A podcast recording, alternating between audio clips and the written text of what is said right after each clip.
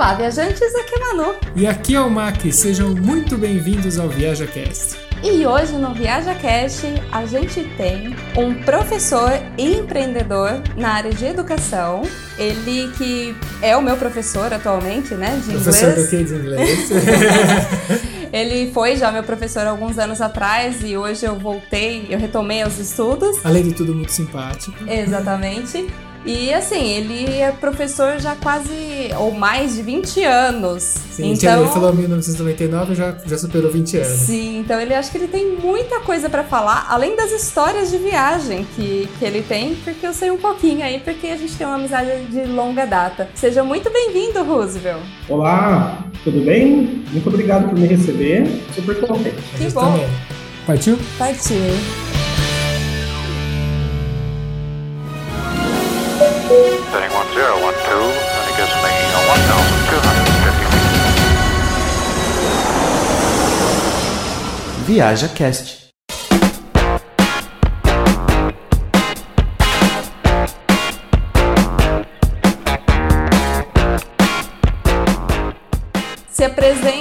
Não sei o que, que eu não falei de você, mas se quiser se apresentar aí pro pessoal que não te conhece. Então, eu na realidade, me formei na Universidade Federal de São Carlos em 2003.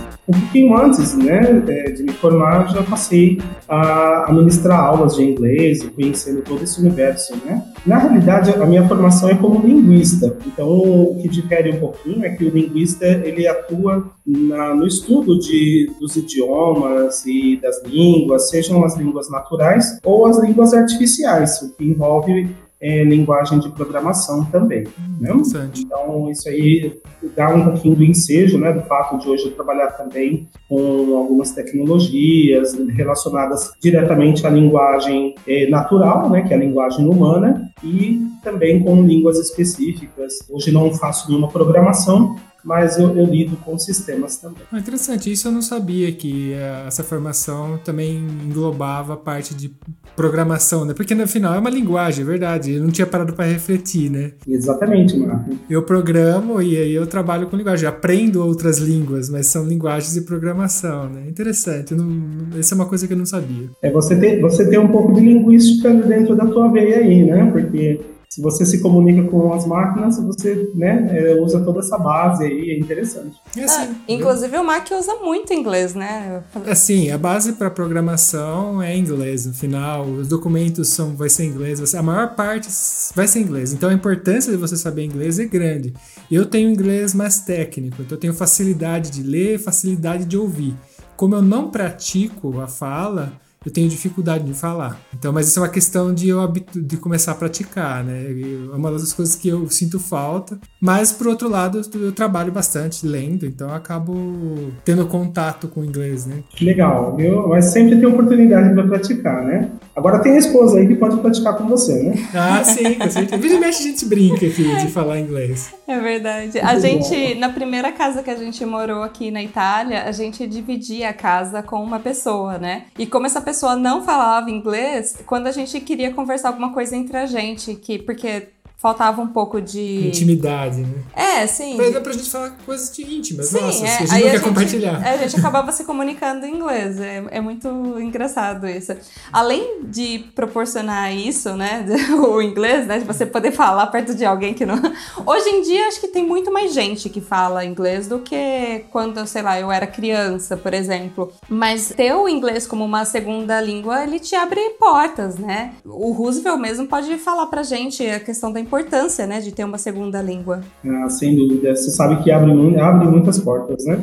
Aprender um idioma, principalmente o inglês, hoje, ele acaba sendo é, primordial, né? Veja, por exemplo, a última entrevista do Leandro Carnal na CNN, e é uma entrevista que está disponível no YouTube ele comenta ali por volta dos é, nove minutos de vídeo que conhecimentos essenciais para o próximo mercado que vem após a, a era do Covid é ter o conhecimento de inglês e de informática. É, sem esses conhecimentos, a vida vai ser muito difícil. Não é que as pessoas vão morrer, mas elas terão dificuldade aí para encontrar um espaço é, debaixo do sol.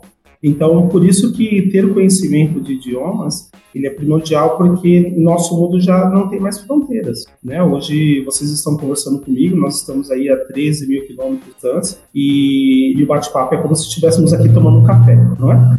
É, exatamente. Essa evolução que a gente teve aí de uns vários anos, que é a questão do, do home office, né? Um pouco forçado, né? Assim, é... quer dizer que a gente antecipou essa, sim, que essa a gente, evolução. É, assim. essa, essa evolução que a gente teve, porque a gente foi forçado, né, a fazer home office. As empresas, no mínimo, estão esperando que você saiba mexer muito bem no computador, porque você vai ter que trabalhar à distância, né, de casa. Então, no mínimo, no computador você tem que saber mexer. Ser independente também. É. É, o que tem acontecido é basicamente o seguinte: nós temos aí é, alguns os livros né, que são referências para um, um bate-papo, né? É, um deles é Geezers and Geeks, que é um, um livro que basicamente ele mostra como começou o TED Talks. E, e foi na época, né, em meados aí de 2000, quando passou-se a, a, colocar né, vídeos na internet. E o que, que eles notaram? Que os palestrantes eram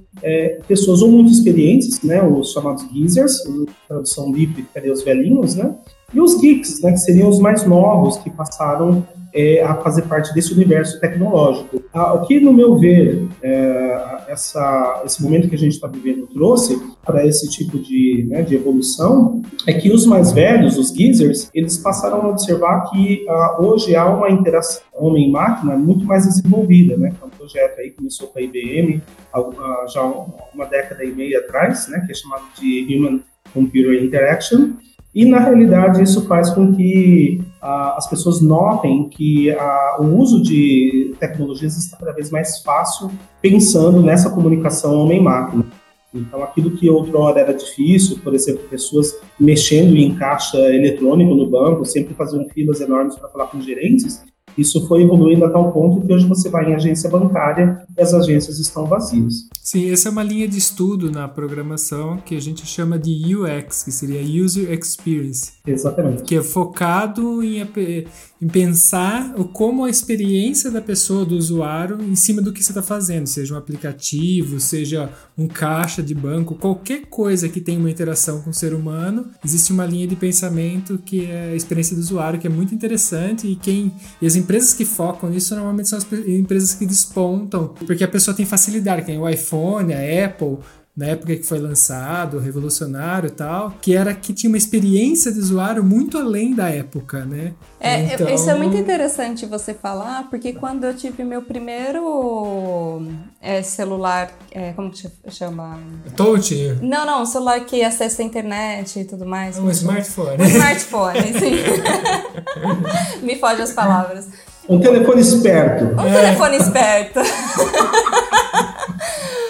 A primeira vez que eu fui comprar um, eu, eu tava morando nos Estados Unidos e eu tava em dúvida, né, qual que eu compraria, porque ainda não tava, não tinha essa, né, de era 2011, né? Então ainda era, não é que todo mundo tinha acesso. E, e aí eu fiquei em dúvida entre a Samsung e a Apple, né? E aí o que que eu fiz? Eu visitei as duas lojas e quando eu fui até o quiosque, né, da, da Samsung, eles me falaram assim: é, você já tem? Eu falei, não, não tenho, vai ser meu primeiro smartphone. E ele falou assim, então te aconselho comprar da Apple, porque é mais fácil para mexer para quem não tem tanta experiência. Então, tipo, o cara da Samsung me indicou a é. Apple na época. Sim, porque ele, foi, foi, o grande sacada deles foi essa experiência, porque a gente tinha o Palm Top na época, que seria o, o antes dele, né? Que era com uma canetinha, mas não era nada Verdade. intuitivo. E aí, quando entrou ele, que era toque na tela, diretamente na tela com o dedo, e você tinha uma experiência do usuário mais sucinta, né? Isso ajudou, isso faz parte dessa experiência do usuário, que é o UX, que a gente tanto fala na programação, né? É, é muito interessante, né, para quem está na área. Sem dúvida. A gente vai ter que fazer um podcast só sobre tecnologia. É. é, eu acho que é importante, até porque assim, a que ponto nós chegamos hoje? É, o working from home, né, que as pessoas têm usado o termo home office, mas home office é um escritório dentro de casa, né? Na Inglaterra a gente usa o termo study. Nos Estados Unidos é muito comum falar home office para quem tem um, espacinho, né, um canto dentro de casa, né, onde ela trabalha. Aquilo é o home office, mas o termo usado para o trabalho e para a quarentena é working from home. É, foi o uso de tecnologias como é, videoconferência. E um dado interessante é em relação ao Zoom. Né? Hoje o Zoom basicamente teve uma lucratividade de 4 bilhões né, de dólares é, por conta né, das pessoas terem necessidade de se conectar com uma plataforma que fosse bem fácil para as pessoas. Né? Hoje eu vejo é, muitas pessoas utilizando. Né? O criador foi o Eric Yuan e ele nem esperava né, que de 2011, da criação da plataforma Zoom, até hoje, né, fosse dar esse boom e as pessoas utilizarem uma plataforma que ficou fácil. Né? Até recentemente, os problemas que tiveram com segurança já foram é, superados, né? E hoje já não, não, não, não, tem. Obviamente, em informática a gente sabe que a segurança está comprometida a todos os momentos, né? Sim. Então, aquelas primeiras falhas de segurança, elas já foram superadas e hoje tem aí as a plataforma Zoom sendo utilizada por muitas organizações de forma massiva, né?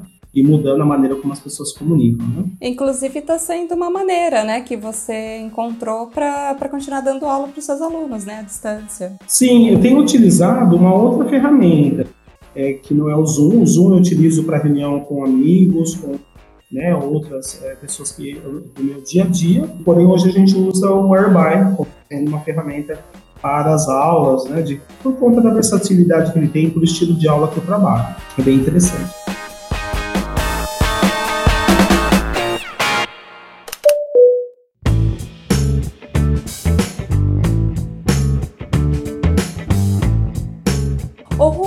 Mas assim, uma curiosidade. 20 anos atrás, o que que te levou a escolher esse caminho? Ou o caminho te escolheu? As coisas que aconteceram. O que que aconteceu para você se tornar um professor de inglês? E digo já de, de passagem, um ótimo professor de inglês. Obrigado, viu? É muita gentileza da sua parte. Na realidade, é, em, quando foi o ano de 1997, eu ainda fazia o curso de inglês num grupo pequeno, um professor bastante experiente, que ele morava em, em São Francisco com a esposa, e a esposa, é, como era professora em Berkeley, ela veio para o Brasil para fazer um projeto de pesquisa que está disponível na internet, bem interessante, que é Feijoada Kosher, o nome do livro, da, da, da professora é, Misha Klein, né? E, e aí eu precisei ser aluno deles. Né? O marido veio para cá para acompanhá-la e ele passou a me instruir. E nesse período ele foi me estimulando bastante com informação cultural, né? O que me, me estimulou aí a ideia de é, expandir né, meus trabalhos. É, na época ainda eu trabalhava com informática e eu recebi um convite para ir para a Índia em 1998. Então, no ano, em, em agosto de 1998, é, lá estava eu é, de mala e cuia para um, uma viagem insólita. Não sabia o que, que ia fazer, mas simplesmente embarquei aí como intérprete. Ah, você já foi como intérprete, então, então você já falava bem inglês? Ah, então na realidade não, eu tinha feito anos de, de curso de inglês e foi a primeira lição da minha vida, né, de, da minha vida no universo corporativo. Eu não estava bem preparado, porém eu fui muito bem recebido. Os indianos foram de uma paciência e simpatia é, muito grande, é, considerando que é, meu inglês era um young English, né? ele servia para comunicação, mas eu estava ali no mundo dos negócios, participando de reuniões com engenheiros e tudo mais, e no final dos 40 dias, é, eu posso dizer assim que eu tenho que dar é, um agradecimento a eles, né, de, de tudo que aconteceu, e graças a Deus também. A, a, imersão acaba sendo uma fase de aprendizagem bem rápida, né? Eu vejo que. O jeito mais rápido é... de se aprender é você ter imersão. Por isso que estimular a fala, assim, é muito importante. Se você não pode viajar e estar tá dentro do país, que eu acho que é o mais rápido, aconteceu com a gente com o italiano, a gente aprendeu bem rápido, a hora que a gente precisou mesmo, não tinha mais o que fazer, né? Tinha que ir na na comune resolver problema de documento, resolver casa. Aí eu mesma voltei a fazer inglês agora porque eu não tinha, eu não estava praticando, né? Aqui a gente usa o italiano no nosso dia a dia. Então eu voltei a fazer inglês para realmente fazer parte do meu dia a dia e eu não perder o que eu já, já sabia e aprimorar o que eu já sei, né? Ah, que bom. É, e sempre é importante. A, a, o praticar, ele, ele vai dar sempre a pessoa a abraçar detalhes que, se ela não estivesse praticando, ela não tem esse conhecimento, correto? Ô, Roosevelt, eu sei que você fez, assim, um monte de viagem, né? Quantos países você já conheceu? Quantos tem na lista aí?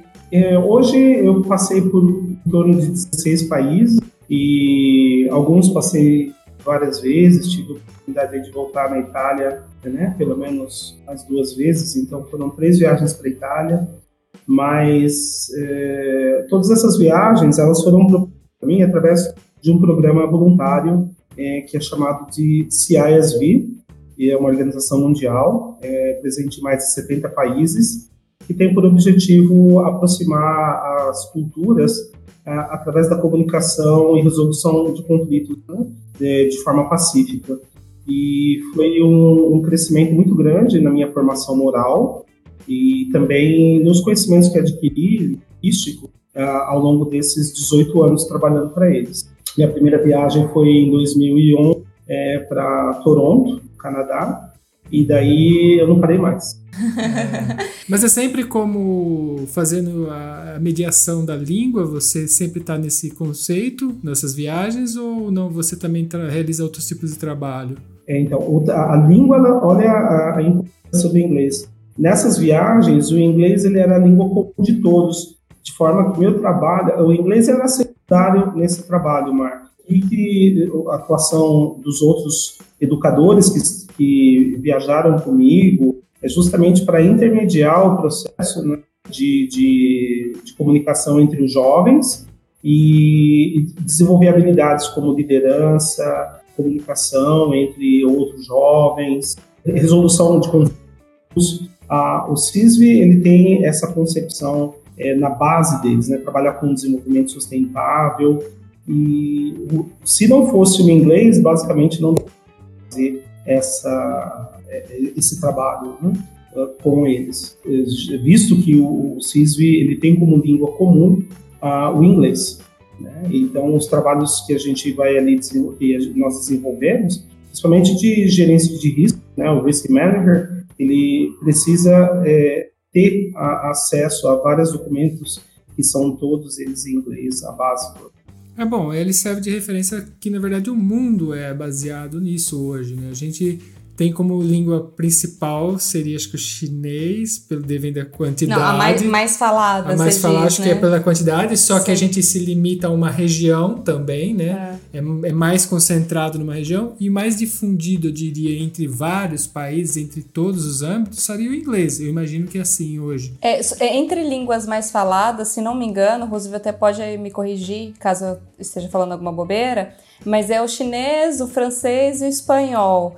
É, mas o inglês ele está presente em cerca de 50 países, é, não só como língua oficial em alguns, mas em outras como uma segunda língua. Então, por exemplo, você tem a Dinamarca que a gente foi mesmo, não era língua é, oficial, mas era uma segunda língua, que você pode estar tá lá numa boa e falar inglês, né? Tipo, você se vira muito bem com o inglês. Sim, sem dúvida. Não, sim, eu vejo que também é questão de documentação, faculdade, as, a, os artigos são escritos em inglês. Então a gente tem essa comunicação mais voltada para o inglês, pra, então ele seria a nossa ferramenta universal, né? Mostra a importância dele, né? Também, como língua mais falada, o inglês ele, ele em cerca de 36 países e territórios, tá? E fazendo uma correção, né, hoje o inglês ele está como a mais falada no planeta, o segundo vem o mandarim, isso, o espanhol vem em terceiro lugar e o hindi vem em quarto. E aí é interessante que a gente tem o mandarim e o hindi como línguas mais faladas também, pelo fato da, do número, né, da, né, hoje na Índia você tem mais de 20 eh, línguas oficiais, na época que eu fui eram 18, hoje passou já para 20 línguas oficiais, é, porque consideram as línguas também de, pequenos, de pequenas etnias, né, e isso é importante. Mas hoje, então, nós temos né, mais de 36 países como o inglês como língua oficial, né? É, mas, obviamente, ele está presente é, não só em 50 países, mas mais territórios, né? pelo menos é, para a parte comercial ele é, ele é vital. E depois, em segundo lugar, mandarim, espanhol e o hindi. E depois vem o árabe em, em quinto lugar e o português. Hum, é porque a gente tem volume de pessoas, né? Exatamente. Você percebe isso é bem interessante, né? Que bom. E entre as minhas viagens, né, é, dessa primeira experiência na Índia, depois a gente voltou pela Alemanha. É, os alemães, aí, diga-se de passagem, falam é, um inglês muito bom. As pessoas talvez se incomodem com o sotaque, mas o sotaque ele já não é mais um problema hoje para a comunicação em inglês. É, fato é que a National Geographic, após a compra da Heinz Engage, ela enfatiza no material dela compreensão de, do, do, das diversas formas de se falar inglês seja ele de qualquer origem. Então, Roosevelt, dentro dos países que você visitou, muitos deles não tinham o inglês como principal língua, né? Como que foi a experiência para você? Você conseguiu se virar no inglês ou você acabou aprendendo a língua local? É, porque a gente sabe que você fala mais de uma língua. Eu sei que, que vira e mexe, você manda mensagem pra gente e tal, e não é em inglês, você manda em outras línguas também. Ok, na realidade eu fiz um ano de mandarim, é, mas eu não visitei a China. É, embora a gente se encontrasse com professores de origem chinesa também, mas eu não tenho influência no mandarim.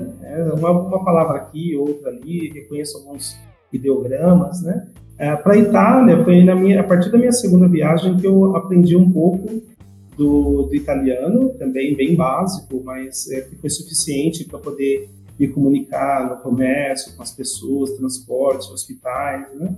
É, outra também, é, algo que me aconteceu na Suécia, foi o período que eu, que eu estava com eles em 2004. É, nós ficamos na cidade de Kalmar, é, bem ao sul da Suécia, uma cidade muito bonita, com castelo, enfim, fica de frente para uma ilha que tem a ilha deles chamada Irland. Essa é uma ilha que traz ali fósseis que são basicamente é um é aberto assim, é, é um sítio arqueológico aberto para qualquer pessoa que vá visitar. E aí eu aprendi palavras locais também com suecos, foi foi muito legal, até porque o sueco ele se assemelha muito à língua inglesa e foi muito bom. Então essas línguas que eu fui aprendendo foi pela convivência. O hindi também, quando estive na Índia, fui aprendendo palavras ali para poder ir para o comércio, para poder fazer compras, e você acaba aprendendo, aderindo bastante. Uh, o espanhol também foi uma oportunidade quando estive na Colômbia e também convivendo, embora uh, a gente tem que dar aí o braço a torcer os, os colombianos que se aventurem a aprender o português, eles aprendem muito rápido, você quase não percebe sotaque neles. Jura? Tive contato com uma, uma moça em Bogotá e ela aprendeu o, português em 40 dias sem sotaque. Caramba! Só que ela fez um intensivo muito grande e sempre assistia novelas. Ah, pelo menos nossos 40 minutos de conversa, é, eu só teci elogios, porque você não notava aquele sotaque latino, né, de quem fala espanhol, é, ela estava bem assim, tranquila. Parecia muito mais uma carioca falando. Acho que ela assistiu todas as novelas da Globo. É, Sim, é muito pessoas, engraçado isso. Tem mais gente que a gente conhece aqui que fala, mas eu acho que é por conta do português de Portugal. O português de Portugal ele tem esse chiado é, do característico do Rio de é, Janeiro, ali, né? característico do carioca. Quando a gente esteve em, em Portugal, a gente percebeu isso. Então, talvez uh, pode ser que essas pessoas pegam algumas fontes, né, de português do Portugal, de Portugal e utilizem para aprender e acaba ficando com esse chiadinho no, na fala. Vocês foram em Porto? Fomos, sim. fomos sim. Então, na realidade não é chiado, né? É marulho, né? O carioca ah, é? também não tem chiado. É, o, o chiado do carioca também é marulho, né? Então é o chiado do mar, né? Então, Os portenhos têm marulho, os, os, cariocas também, né? Pergunta pro carioca se ele tem chiado na voz. Ele vai falar, não, de jeito nenhum, não tem nada, isso é marulho. É, não, isso é marulho. não, mas agora você falou uma coisa que é importante observar, que, por exemplo, nos países latinos ali, o Brasil, a Colômbia, que você falou aqui, que eu já não conhecia, talvez ali um pouco da Argentina, do Chile, é, é, a cultura ali, as pessoas tendem a aderir você que está chegando. Então, se você chega sem falar a língua, no caso ali, você foi falando o inglês ou o espanhol, ela acabou falando português com você. Isso também acontece com os brasileiros. Às vezes vem um gringo, a gente tenta falar inglês com ele. Só que aí, quando você parte aqui para a Europa, não é bem assim. Se você for para a França, os franceses vão falar francês com você. Eles não vão. Eles, a maior parte. Eles resistem bastante. Eles, resistem, eles falam inglês, se precisar sim, mas eles tendem a falar a língua local. O italiano aqui, ele não está muito preocupado em aprender inglês para me comunicar comigo que sou estrangeiro. Ele vai falar em italiano e você que se vira. É. Então a importância de você aprender as línguas é, é esse cenário. Tem lugares que a pessoa vai ser mais amigável, vai conversar com você? Tem. Mas aqui, por exemplo, não tem muito disso, não. Eles vão é, falar Eu acho que acontece a questão de facilitar falar em inglês nos países da Europa, os que não, não é a língua oficial, vamos dizer, hum. é, nos países que tem como segunda língua. Então, tipo, na Dinamarca, na Alemanha, é, é muito fácil. Na, na Suíça. Então, é muito fácil você falar inglês nesses lugares. Agora, você chega aqui na Itália, você chega ali na, na, na França, pelo menos que é, foi a experiência que a gente teve nossa, que dificuldade, é, o pessoal não fala inglês. Sim, eles vão puxar para a língua nativa, mas aí se tiver uma segunda opção, não vai ser português. É, vai ser inglês. Vai ser inglês, óbvio. Você teve esse problema com a resistência, Rô? Então, quando eu fui para a França, eu tive duas, uma, duas oportunidades de estar lá. A primeira vez em Clermont-Ferrand, eu, eu não fiquei só com o meu grupo, porque as pessoas do grupo do CISB, todas falam inglês, assim, na, na sua maioria, todas falam inglês e isso faz com que a comunicação seja muito suave para essas viagens. Porém, o CIS ele proporciona também para a pessoa a viagem é, onde que você possa ter contato com os locais. Então, eu saía muito para mercado, é, me, me entrosava com outras pessoas que não eram do nosso grupo. Na, na primeira viagem, eu tive né, para a França, eu fiquei na cidade de Pont du Château, é muito legal porque fica próximo de Thiers, dali a gente teve um caminho para ir até é, Orcival, é, Mondor, é, fomos para Superbesse, Besse, é, e todas essas cidades, assim, realmente o inglês ele não era o ponto forte. É, algumas pessoas comunicavam com a gente em inglês, no ponto Chateau eu tive que me comunicar em francês, porém eu tive a sorte de ter tido uma professora de Marseille, e essa professora, ela me ensinou é, o, francês básico que permitiu que eu me comunicasse ali com as pessoas. Alguma confusão na fala, mas no geral a comunicação foi muito boa. Já o retorno meu para Paris, uh, eu me surpreendi de que todos os franceses é, dos lugares por onde passamos falaram conosco em inglês. Sim, Sim e né, também teve essa experiência. E isso, tiveram, foram muito simpáticos. Eu, eu fiquei assim, lisonjeado é, de ver que é, a Paris é, é uma cidade que fala, fala, fala inglês. Né? Se as pessoas tiveram alguma experiência ruim no passado, eu diria para elas reverem, porque hoje é uma outra Paris. Viajou errado, né, Rô? Tem que, vir, tem que ir de novo.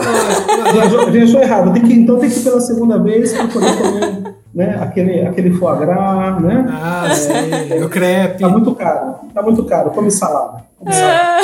o problema é que agora para vocês que estão no Brasil viajar para cá é triste, hein? Já passou dos seis, dos seis reais o euro. É, então, mas vai mudar tudo isso daí, né? A gente é, espera que a, a gente tenha uma, uma mudança na economia Porém, é, é uma, uma coisa que a gente tem que deixar para os especialistas, né? Eu não sou especialista. Ah, não, vamos aventurar a é. falar, mas a gente está cruzando os dedos aqui para dar tudo certo. É, é, o que resta a gente é torcer. Como a gente não é especialista, a gente vai falar de coisa que a gente é especialista, né?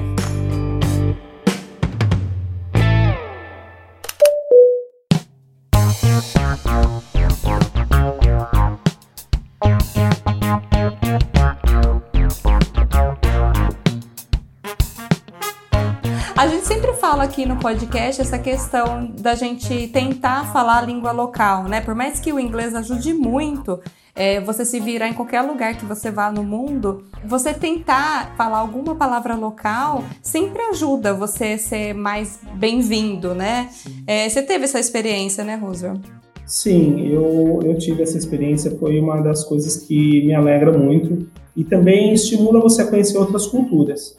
A partir do momento em que você aprende, mesmo que seja é, as palavras básicas, né, é, com licença, obrigado, né, por favor, isso vai fazer com que as pessoas elas é, vejam que você teve a preocupação. E isso abre porta para simpatia e empatia também é, das pessoas que estão ao seu redor. Isso é muito gostoso. Verdade. Bom, eu tive o imenso prazer de apresentar um grande amigo meu aqui, que começou como meu professor de inglês e se tornou um grande amigo. A gente tem amizade aí há alguns anos já, a gente já viveu bastante coisa juntas. O Roosevelt foi responsável, um dos principais responsáveis, por me incentivar a viajar a perder o medo, né, de, de viajar, de conhecer o mundo. Então eu só tenho a agradecer muito ele por isso. E hoje eu, eu devolvo isso para as pessoas que nos ouvem, né? A gente mostrar que não, não, é nenhum bicho de sete cabeças, que dá para viajar. E, e, e, esse programa a gente tem intuito mesmo de falar que você saber uma segunda língua realmente te abre portas facilita e melhora a sua experiência num, num outro lugar. Sim, a gente gostaria de falar para vocês, no mínimo, se preparar. O inglês ele é muito importante, tanto profissionalmente como para viagem. A gente usa ele para os dois, eu uso profissionalmente, eu uso para viagem, a Manu também no mesmo caso. Então, agora que a gente está nesse tempo de Covid, que as coisas estão mudando, que a gente está começando a fazer as coisas de casa, trabalhar com coisa online, a gente vai deixar aqui a oportunidade de você contactar o Roosevelt. Então eu vou deixar na descrição o site dele, as formas de contato, porque ele pode te ajudar a praticar seu inglês através da internet. Que a gente está mudando tudo, está todo mundo mudando e ele também está se adequando. Então eu acho muito interessante. Você quer deixar aí falar o seu site já? Porque depois eu vou deixar aqui na descrição, mas você já fala ele as formas de contato? Opa, sem dúvida. É, o site ele é www.coupling.com.br. E tem algum e-mail, algum telefone de contato também se queira deixar, que a gente deixa. Depois na descrição eu faço a cópia de tudo isso. Muito bom. Meu WhatsApp direto é o 55 do Brasil, né? 17 99 681 5333. E o e-mail para contato é meu nome, roosevelt.coupling.com.br. É, para quem não souber escrever Roosevelt, dá um Google que é igualzinho do, do ex-presidente dos Estados Unidos. Mas vai estar tá aqui embaixo na descrição, não vai ter. Sem dúvida. Ah, legal. Roosevelt, foi um imenso prazer tê-lo aqui. É, eu acho que a gente vai ter que chamar você de novo, porque você tem muita história para contar. É, é, a gente tem muito pouco tempo para contar todas essas histórias. Sim, esse programa serve como uma introdução do Roosevelt aqui. A próxima vez a gente vem direto já em cima de uma viagem, alguma coisa. Será um prazer. E quem quiser o Roosevelt de volta, ou até tiver perguntas, né, sobre essa experiência toda de conhecer vários países, ou até sobre a língua, né, o inglês, é, a gente pode entrar em contato por? Através do e-mail contato@viajacast.com.br. Aí você manda lá um e-mail, a gente pode conversar, trazer ele de volta aqui e perguntar o que você quer saber para ele. E aí, você gostou desse podcast? Saiba que você pode ajudar esse projeto com muito pouco. Através de uma assinatura mensal, você colabora e ainda ganha uma recompensa. É, ajudando o nosso podcast, você pode ter acesso ao grupo secreto no Telegram. Olha só, é um grupo secreto, hein? Além de outros benefícios. No aplicativo PicPay, você procura o Viaja Cash e escolhe o plano que quiser. Ou então, se você não conhece essa plataforma, acesse viajacash.com.br barra assine. Lá tem tudo bem explicadinho. E o mais legal é que você pode ajudar a gente ainda no primeiro mês receber um cashback de até 100% do valor da assinatura. E o que a gente faz quando gosta muito de alguma coisa? Compartilha, é claro. Então aproveite para compartilhar pelo WhatsApp, Instagram, Facebook. Inclusive você pode nos seguir no Instagram, ViajaCast. Não esqueça de marcar a gente quando compartilhar algum episódio. Assim conseguimos ver a sua publicação. Ou então, se vocês quiserem ver nossas fotos de viagem, sigam o nosso Insta pessoal, Mac e Manu. Não tinha Mac e Manu, porque alguém pegou antes mas para ficar mais fácil, todos os links estarão na descrição. Lembrando que você nos encontra também nas plataformas Spotify, Apple Podcasts, Google Podcasts, Deezer, SoundCloud, Castbox e por aí vai. Se a gente não estiver na plataforma que você usa, avisa a gente que a gente aparece lá também. Nós gostaríamos de agradecer todos os apoiadores desse episódio, que é graças a vocês que o nosso episódio foi ao ar hoje. Todos os nomes dos apoiadores estão na descrição desse episódio. Você pode conferir lá as pessoas que nos ajudam. Bom, temos um programa. Temos um programa. Um beijo. Um abraço. Um abraço para vocês também. Muito obrigado. Um beijo, Manu. Fiquem com Deus.